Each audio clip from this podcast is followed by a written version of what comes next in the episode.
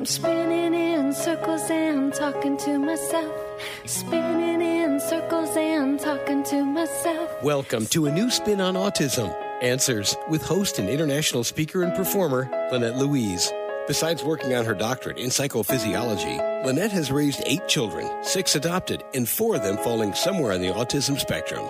Laugh with her, cry with her, as she talks to both experts and parents and takes you through the often confusing, sometimes frustrating, sometimes overwhelming, but always fascinating world of autism. Hello and welcome. This is a new spin on autism answers. I'm Lynette Louise, your story teacher host, otherwise known as the Brain Broad. Thank you for being here. I am so excited. We are doing something a little different. I always say that, and then I do do something a little different. So I have to, I have two shows. I have this one for autism.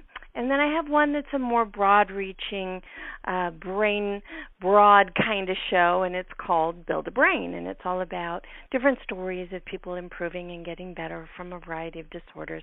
We've done Parkinson's, and we've done Alzheimer's, and we've done um, a pituitary issue, and just recently, as a matter of fact, we did sensory integration disorder. Um, some people call it sensory processing disorder. And I thought, oh no, I think this show belongs on my autism show, but I've already done it. So I quickly recorded it as it played live, and I went, oh no, and I pushed record.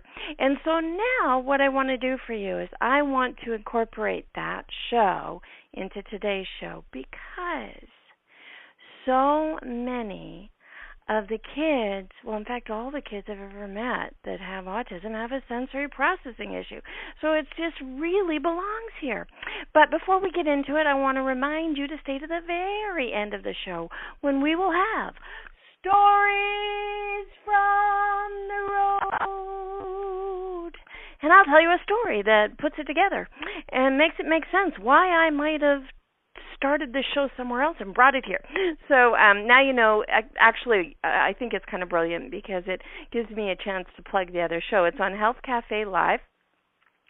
Uh, you can just put that in, or you can put in the Brain Broad Builds a Brain because that's what it's called, and it's every second Thursday at 10 o'clock Eastern Standard Time in the evening and it's live. And so I would love it if you would join me there. We cover all kinds of things, and in case you're not only dealing with autism, you might might want to check that one out.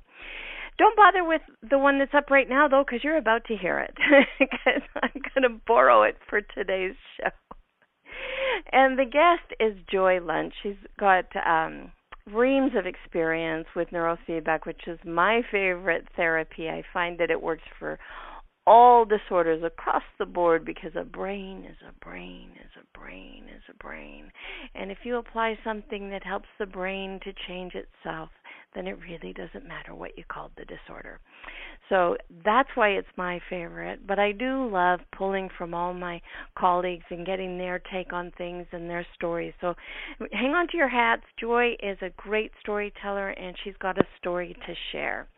I'm real excited to to give this um, tape, this taped opportunity to you. And um, but before I before I introduce it, as if she's with me, um, I just want to tell you a re, you know a little bit of my past. Um, for those of you who don't already know, I had synesthesia, which is a type of sensory integration disorder. It means that for me, I saw sound um, and I've come across some wonderful kids over the years that have had a variety of these kinds of things. And one of the little boys that I worked with in Kuwait, he uh, he had a an issue where he saw shapes everywhere. So if he was looking, you know, over in the corner, he might see a triangle talking to a rectangle and he had this whole world that he had made up about it and we told little stories and we made little plays out of them and he told me all about their feelings. It was really really interesting to meet somebody who had um a shape synesthesia because I had never actually met anybody who had had a shape synesthesia and been able to talk about it. So that was a real fun experience and it reminds me to tell you that sensory systems come in all these different shapes and sizes. It's not just your your smell and your taste and your touch. It's not the five senses you think it is. There's also this spatial sense. This awareness of numbers, this awareness of space, this awareness of shapes like triangles and squares and and then there can be a confusion amongst those. One of the things that often happens with the kids is they taste shape. So you might think that you're feeding your child soup and they might be thinking, "Wow, this has too many triangles in it and it hurts my mouth."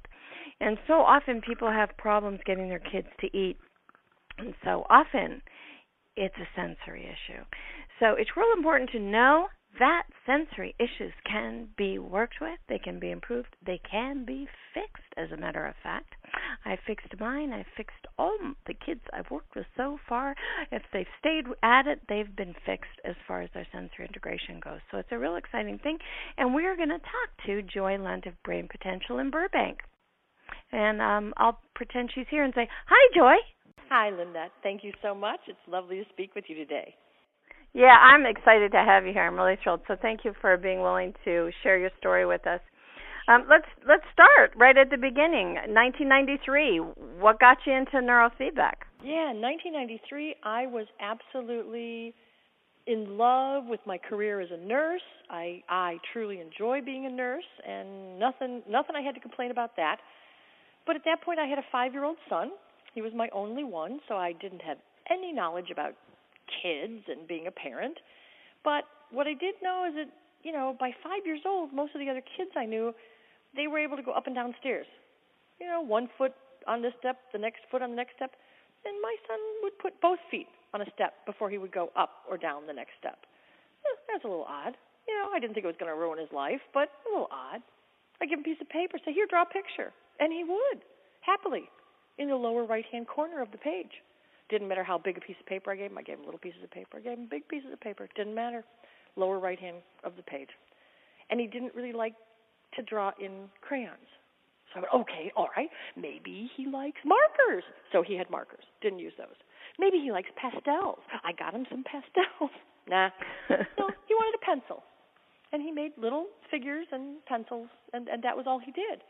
Um, you know, the teachers didn't say much about it, but they kind of, oh, you know, when they saw his stuff that he was turning in. And eventually, his first grade teacher came to me very kindly and said, "You know, I think he's having some troubles. You know, I think he's having some troubles, and you might want to get him evaluated." Like, okay, you're the expert, sure.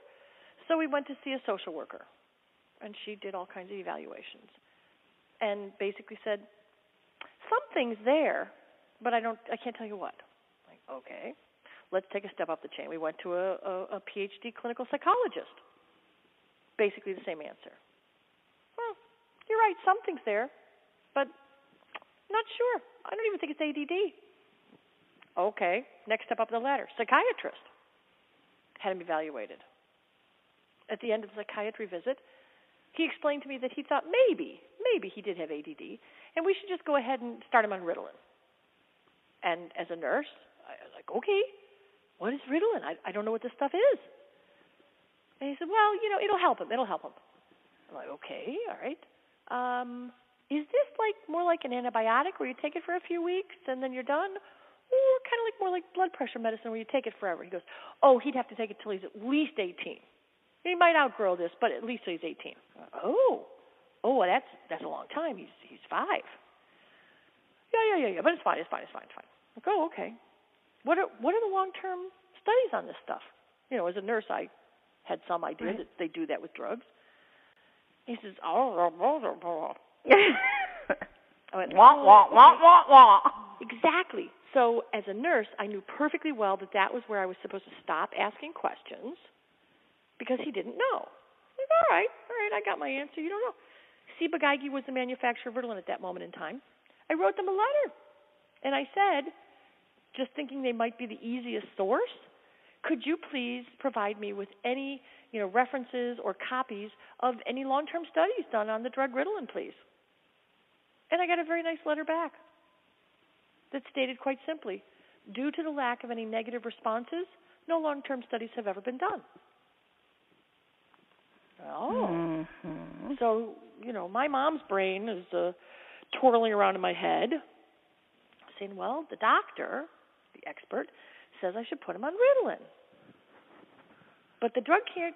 Wow, wow! Is it such a good drug? It's really never hurt him. Well, okay, maybe, maybe. So I was at a point where I was sort of trying to think what I was going to do, which is, I think, where parents all get to. What am I going? To what decision am I going to make for my child? And at that moment in time, I was home getting ready for work one morning, and at that point in time, there was something called the Home Show, and it was sort of a morning news show kind of a thing where they would talk about different things and share recipes and different things. And there on the home show was a gentleman by the name of Siegfried Othmer demonstrating this neurofeedback stuff. Although I think at that point they might have been calling it EEG biofeedback. And it caught my eye. I went, "Whoa, wait a minute! What? What are they talking about? What are they doing?" And I, you know, I'm standing there watching the television, saying, "Well, that that sounds kind of weird." And I don't even know if such a thing is possible. Now, what they're saying there, if such a thing was possible, that might be what my son needs. Maybe that would work for him. Okay, they put a phone number up. I called the phone number, asked all about it.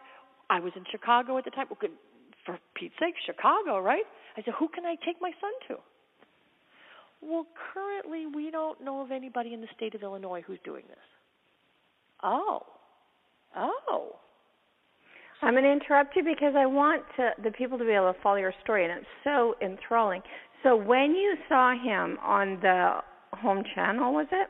Yeah, the home show, yeah. Okay, when you saw him on the home show, what was it? Because some of our listeners don't know what neurofeedback is. So, what was it that he described that you went, hmm, if such a thing is possible? What's the thing? He was explaining that the child who was sitting in the chair and had these sensors on their head was in fact determining how the game ran according to what their brain was doing. Not thinking, doing, kind of mechanically. And it appeared to me, hmm, okay, my son goes up and down the stairs weird. That's got to, it, everything's right with his legs, his feet. It's got to be his brain sending messages kind of weird. If he's drawing in the right hand corner, he can draw, but why there? That's got to, it's not his hands, it's not, you know, his fingers, it was his right. brain. Right. And so they were telling me, for the first time that I've ever heard in my life, that, just like you said, you could actually build a brain. Right. Or do some repair work on a brain that hadn't shown up quite right. And that awesome. Okay, so you're trying to find out. Thank you. So you're trying to find out where you can train, and they say they don't have anything. Right. I'm like, who can I take my son to? I'd rather do that. Sorry, nobody in Illinois. Like, oh, you know, and at that point they want you to do it two or three times a week. Like, well, I can't exactly drive to California two or three times a week. That's not going to work. So, like, you know, sat there and talked it over with my husband, and it was completely out of character. I said, you know something? Well, in the meantime, I said, please send me anything you have that I can read about this, which there was very little to read about. There wasn't, I mean, 1993, at that point, I hadn't even signed on to the internet yet. This right. is pre-internet days. I didn't, I didn't know how to, you know, find out much about this.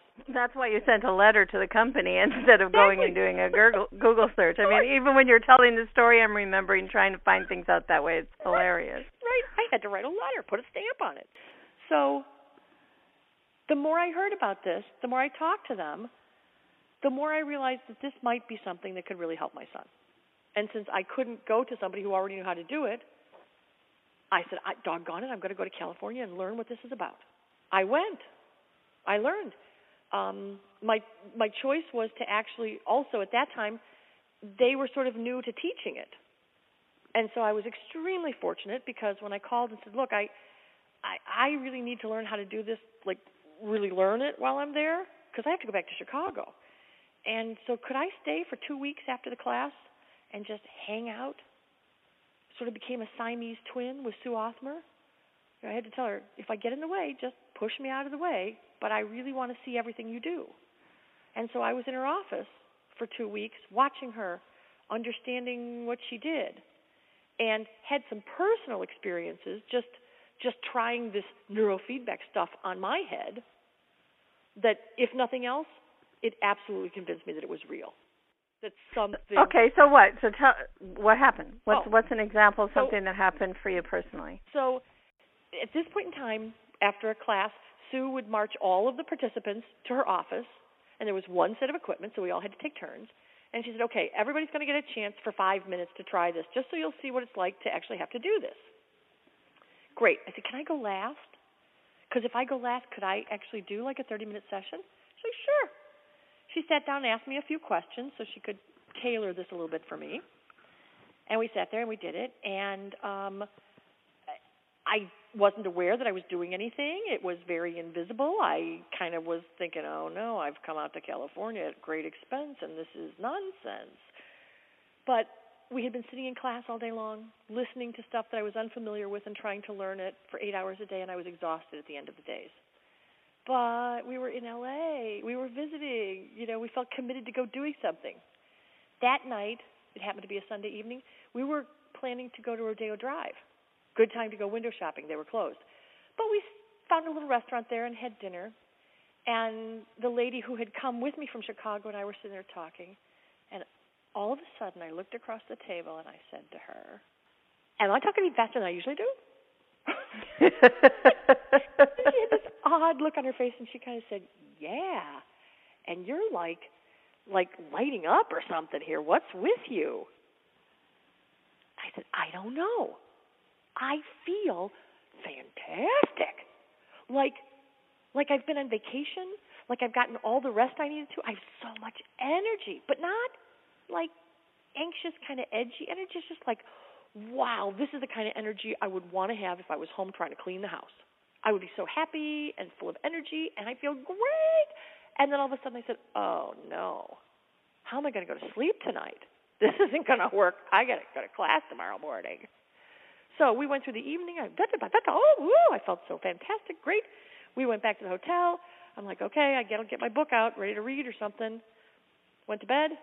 Boom, out like a light.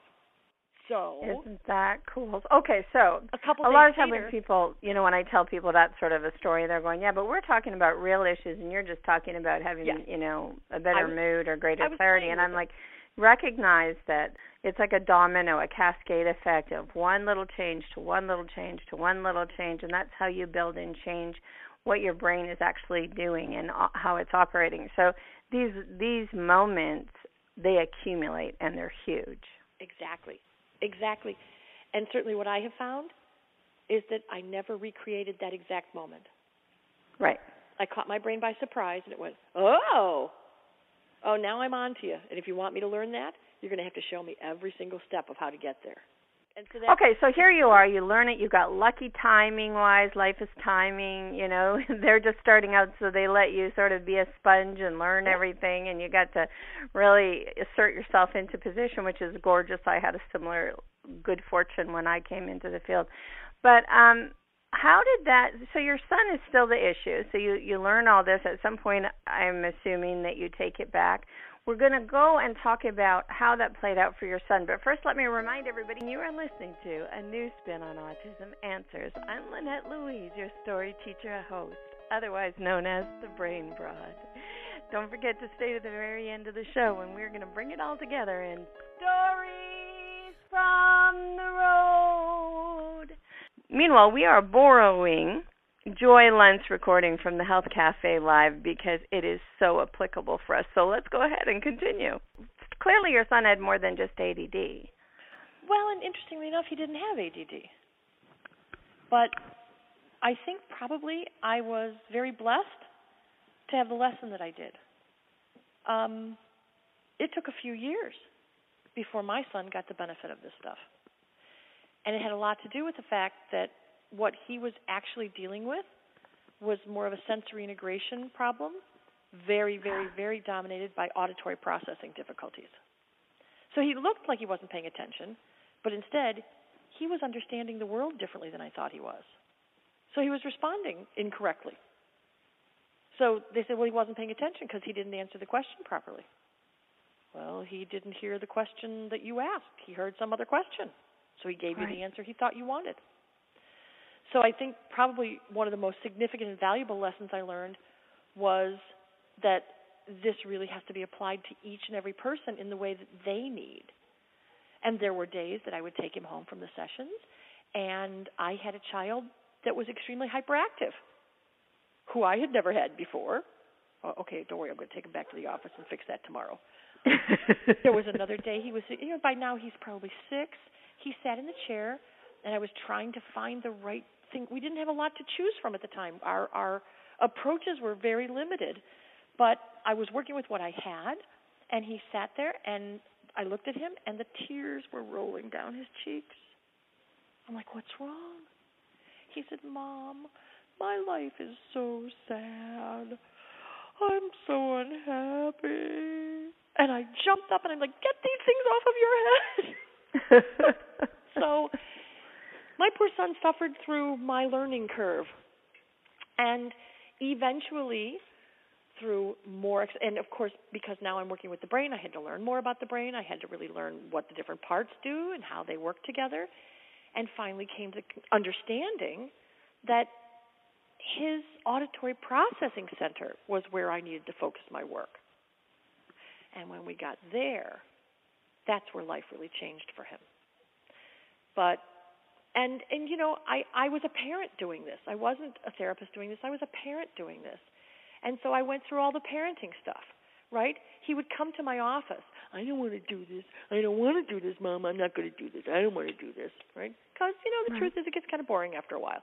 So at one point I finally had to say, "Okay, you're right. I forbid you to do this." do not go in there. Do not sit in that chair. Do not do. I no, you're right. I forbid you to do this. And of course, then what he watched were all the other kids coming to my office, getting all this attention paid to them, and you know, I tried to be really nice to the kids who I work with, and so that was kind of fun. And he suddenly realized he was missing out on that. So one day he said, "Mom, please, I I want to do this." And I was really one of those tough moms. No, no, I'm serious. You can't do it and I held out for three weeks. No, I want you to do it this really badly. No. so, so for three more weeks, he begged, "Oh, please, come on, mom, I'll be good, I'll do it." And so and so finally, we started back at it again. But um, I think one of the most gratifying moments in my entire career. My son is now 27 years old. He's in college, studying to be a, a chef in the culinary arts world, and he came to me a few months ago, and he said, "Mom, you know, the stress of school is pretty high right now. I think I need some sessions. That's cool. To have to have the one person in the whole world who I so desperately wanted this to work for to finally come to me as an adult and say, "This has use in my life. I value this. Can I have some of this?" Oh. you know? Yeah, no. That's yes, I do know. I mean, that's why we're you're here. That's why you're in the place you are. That's why you did the learning. So, yeah, you want it to work for him. I think it's so interesting. There's a couple of things that I'd love to chat about for a second. One of them is that the the symptoms that you pointed out in the early stages with him they don't sound like auditory processing issues although i see the connection i i want to talk about that a little bit because so many people uh, get frustrated when they're trying to get help from the medical field because they see auditory processing as simply um, I'm not hearing the way that you might be hearing, rather than perhaps the confusion in auditory and visual, and and how the whole sensory system all connects and plays out in a variety of different things. So, um, what have you learned about that? Oh, there's so much. There's so much. Um, I'm I'm going to be embarrassed and tell you I can't tell you the name of the author, but there's a book that's called When the Brain Can't Hear. And it was one of the most enlightening pieces I've ever heard. It talked to me, it explained to me about how when you have auditory processing difficulties, you can't copy things down from the board to a piece of paper because we do this sort of sub it's not out loud, but we speak language to ourselves in our heads as we're translating it off the board onto the paper. And if you can't do that properly, you can't copy things from the board. It has to do with so many other activities. Although the one that really started me off was my son argued with everyone. Now, he had been taught to be a polite young man. He knew how to use his manners, but he would argue constantly with me, with his dad, with the teachers. It was a constant, constant battle of arguing. And it was him defending, I heard you say this. And and that's what I finally learned to ask. What did you what do you think I said? And he would tell me, and it was not even close to what I had said. Brilliant. Brilliant. So that was sort of my tip, and now I now I tell parents, try this. When you speak to your child, sit face to face so they can see your mouth move. I know you don't think they know how to lip read, but the brain is using other information to supplement what it isn't doing. If you can sit there and speak to them face to face and they can understand every word perfectly, then, you know, just wait until they leave the room and say something to them loud enough that you know they heard it and see if they can accurately hear you when they cannot see you. And when children have auditory processing, anybody has auditory, processing, it's much less likely that they hear you accurately when they cannot see you. And so it's real important for teachers. I, I had a client that I was I was mentoring, and she had a, a child who was working, and she was so frustrated. Teacher says they still don't pay attention, still don't pay attention, still don't pay attention. After all this work we've done, I said, okay, get me the specific answer. Tell me, when is it the worst? When is the child most likely to not pay attention? And surprisingly enough, the teacher came back and said, every time I'm writing on the board, they just lose it. I'm like, oh, when your back is turned to the student. Right, right. Bingo. Right. So there's there's really lots of good things that the parents can kind of check out just small tiny things like that when yeah be be an investigator i mean that's the whole point it's one of the reasons i always sing the google song when the brain brought us the google gods who wrote when the brain can't hear by the way it was teri james bellis phd i just looked it that. That's perfect. That is what it is. Yes yes yes. You're welcome. So all right. So the thing of um the stairs also you know there's that whole depth perception your coordination comes from your visual center, from your auditory center, from your um, you you check to see where does that stair end, where does it begin. There's so much that goes into integrating your sensory world and then operating within it that people aren't aware that having a sensory integration or a sensory processing problem could play out in so many arenas. So it's just about keep your eyes and ears open, pay attention to your child, and pursue healing modalities. People that believe in repair. That doesn't mean you'll get there, but it means you'll get closer if you're headed in that direction. Okay, we can only do two more questions, and then oh, you're so so fun. Um, we're going to have to to say goodbye, but one I thought, what are the two interesting questions? So one of the things I've noticed is that when I first came to the field of medicine, I was sort of by default. I really just wanted to be a performer, but but my kids needed help, so there you have it. And um one of the things I kept noticing is that so many of the people that choose a particular aspect of the field came to it because they needed it. You know, people build clinics for cancer because someone in the family died of cancer. People, you know, people that come to psychology all were crazy at one point. I mean, it's just really an interesting thing to see who comes to a field. So, my question is, we are experts too. So here we are as parents trying to find our expert. And now we are experts too. What advice can you give to a parent from having sat on both sides of that, knowing the field is full of people that haven't done their work on themselves yet, on how they should find their expert. Wow. Well, one of the main things, and and you're right. After going through multiple IEPs with the school and all these different evaluations and everything else, trusting all these other experts, right? Um, at the end of that day, the main thing I learned was I know my child better than anybody and I know when my child is behaving the way they usually do. I know when he's behaving differently than he usually does. And at this point in time, I would never let anyone discount my input. I'm the mother. Exactly. I yep. watch this child every day under every circumstance. If you want to ask me about all those things, I will give you copious notes and information.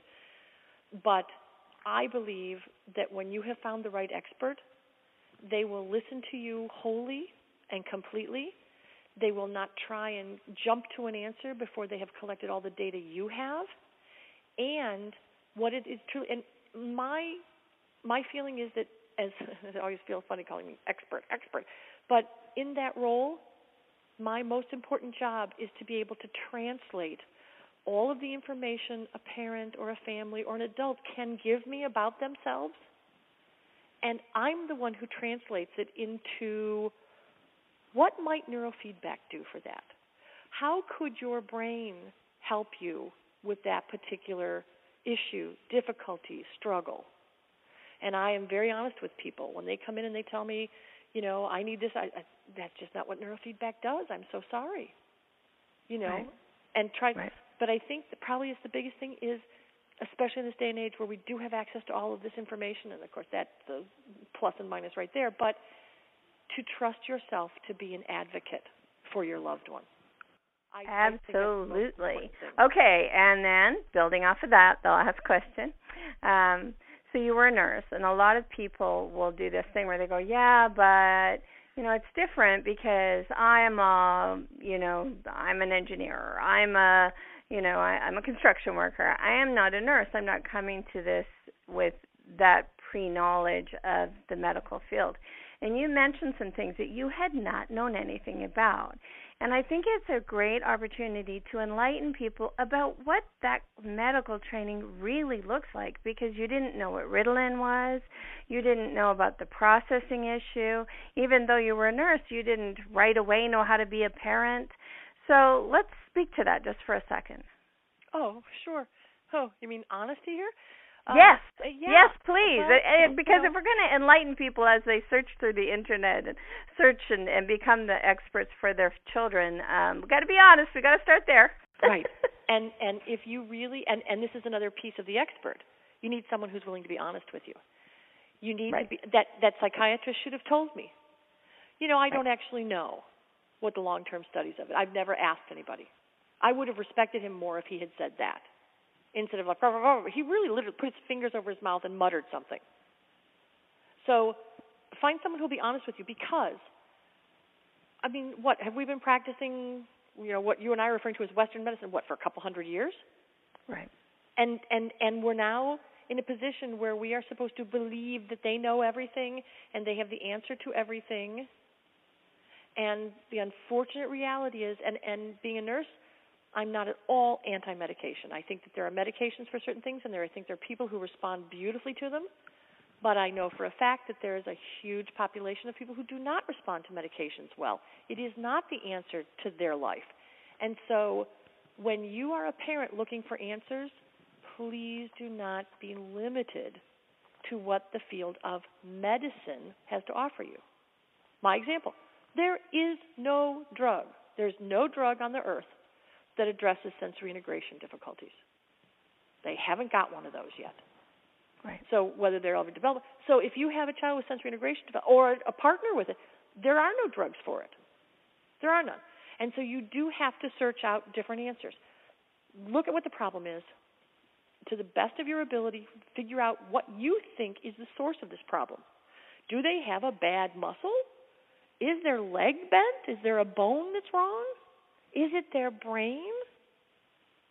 You're smart enough to do that. We all we all have that capacity to come up with our own opinion about what it is. And when you go to somebody for help and you're working within the field of medicine, please, please, please remember there are very little, big limitations to what they can offer you and and the reality is you know it's really uh, unrealistic to assume that any human brain is going to be able to remember every single thing they ever learned when they went to med school. Anyway so even if they did learn it doesn't mean it's in their head and that their ability to recall that's what that's the beauty of the technology that we have today. We can actually access much more than we used to be able to. So i'm going to thank you for coming on the show and ask you if you have one last statement you want to make to people I think just quickly, I will tell you that for the last 21 years, doing neurofeedback has brought the most wonderful, fulfilling, incredible opportunities to me to be a part of other people's journey. Neurofeedback is almost never the only piece to all of these beautiful puzzles we attempt to work with, but it has been my experience and and my delight to be uh, someone who participates in helping rebuild that brain or create that brain and help that as far down the path as I could. But I must tell you, it's one of the most fulfilling things I've ever experienced in my life to watch a child come in with a big smile on their face because they just got their report card and they're proud of it for the first time. Or a couple comes to me and says, you know, my wife is really happy now that I'm not pinching her anymore. You know, the, these are the little things that that create the really big important moments in our lives. And it has been an incredible gift to me to be allowed to participate in some of these journeys and see the outcomes be such flowers that are blooming. It's been amazing. Yeah, for me too. Thanks for being with us today. This is Joy Lunt of Brain Potential in Burbank, and I will put her link up on the site for you all to pay attention to and go see. Give her a call. And that was Joy Lunt, and hopefully now you know why I decided to make this show bridge both of my shows, because it really is a good fit for us. So before we close the show, I do want to, you know, kind of wind it all together and tell you a little story. So here we go. It is time for Stories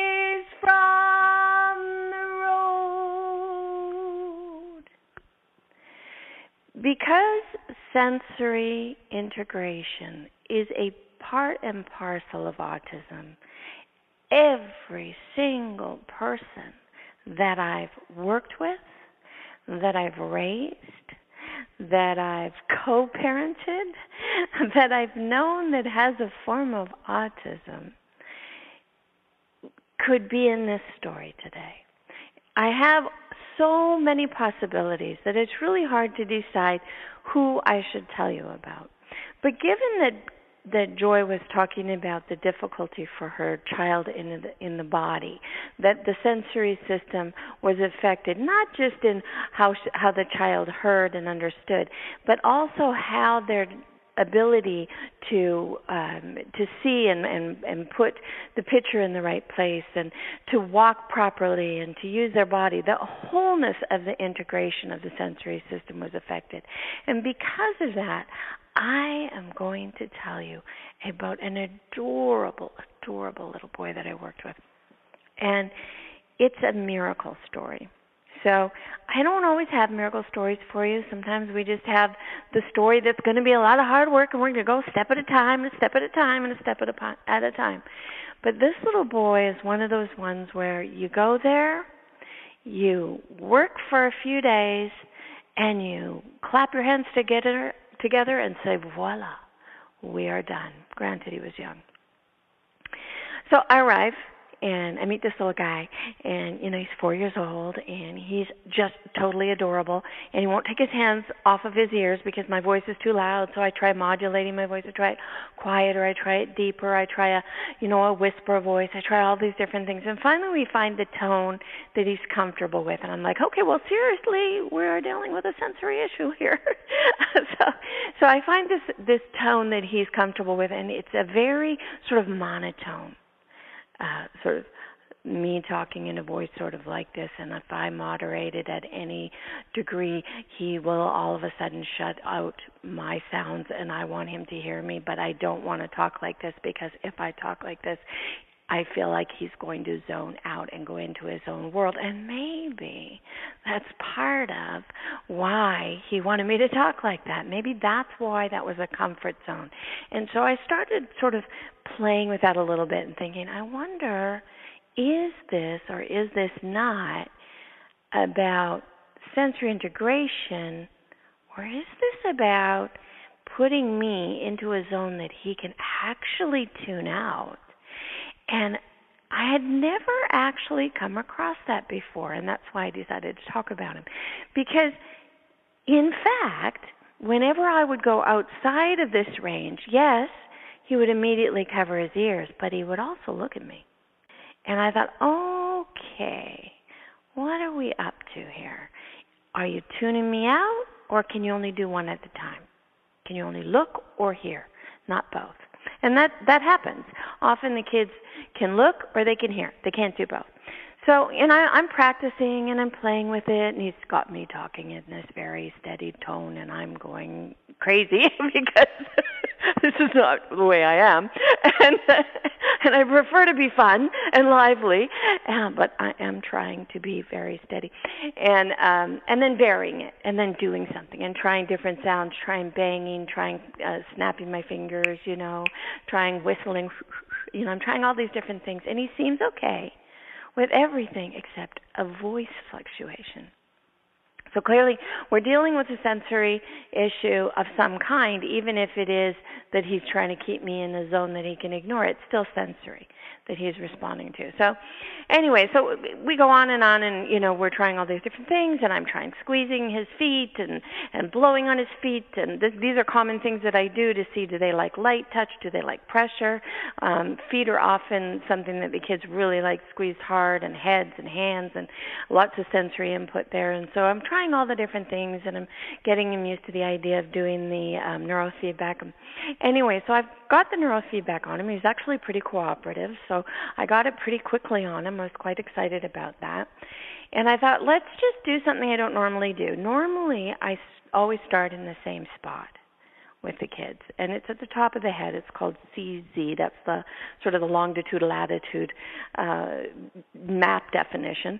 Center zero right? And it's between the two hemispheres. So it's a good spot to start and have a look see and sort of move move from there you know sort of see how the child's functioning and then move from there. But in his case because this was such a hard and fast need of his that I not fluctuate my voice. I really don't like that. so because of my own need of not wanting to have to talk like that so much, I decided to go straight for the area of his brain that is more correlated with the auditory processing. And I went to an area just above the ear which is kind of logical, isn't it? It's called T4 if we're going to talk longitude and latitude, and um, temporal 4 because it's the temporal zone.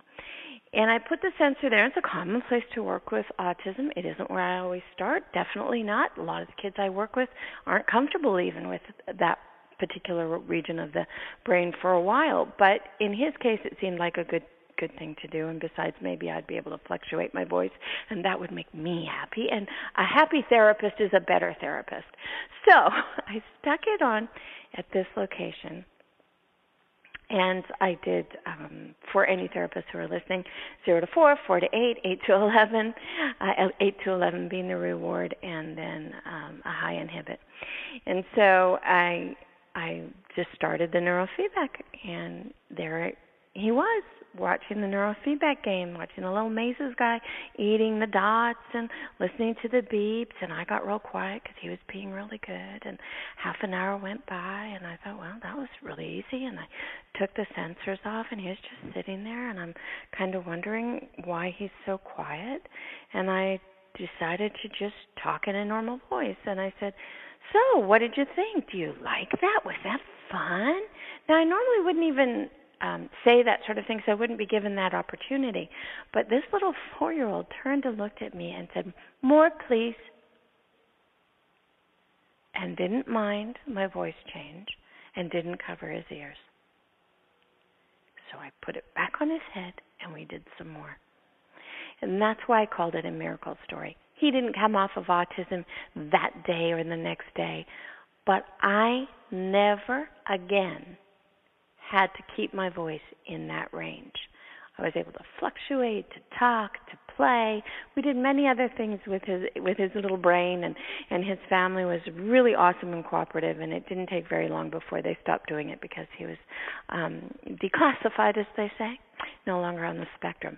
So it was an easy case, uh, unusually so. That's not usually how it goes, but um but it was definitely a sensory integration situation. So know that this is how it can be if you get lucky.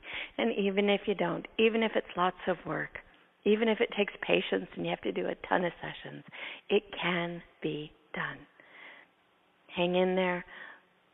Go try to find the people who can help you. Check out neurofeedback. It's really, truly amazing. I'm Lynette Louise, your story teacher host, otherwise known as the Brain Broad, and you've been listening to a new spin on Autism Answers. Thank you for being here, because without you, I'd just be talking to myself. Thank you for joining the show today. Lynette is the author of the refreshingly honest and at times hilarious new book, Miracles Are Made A Real Life Guide to Autism. You can purchase this and other materials by looking on the webtalkradio.net website and clicking on the covers. You can also click through to our Facebook page and check out any show you may have missed by looking in the archives. We'll see you soon for another edition of a new spin on autism Answers. Spinning in circles and talking to myself. Spinning in circles and talking to myself. Spinning in circles and talking to myself. I can't hear you.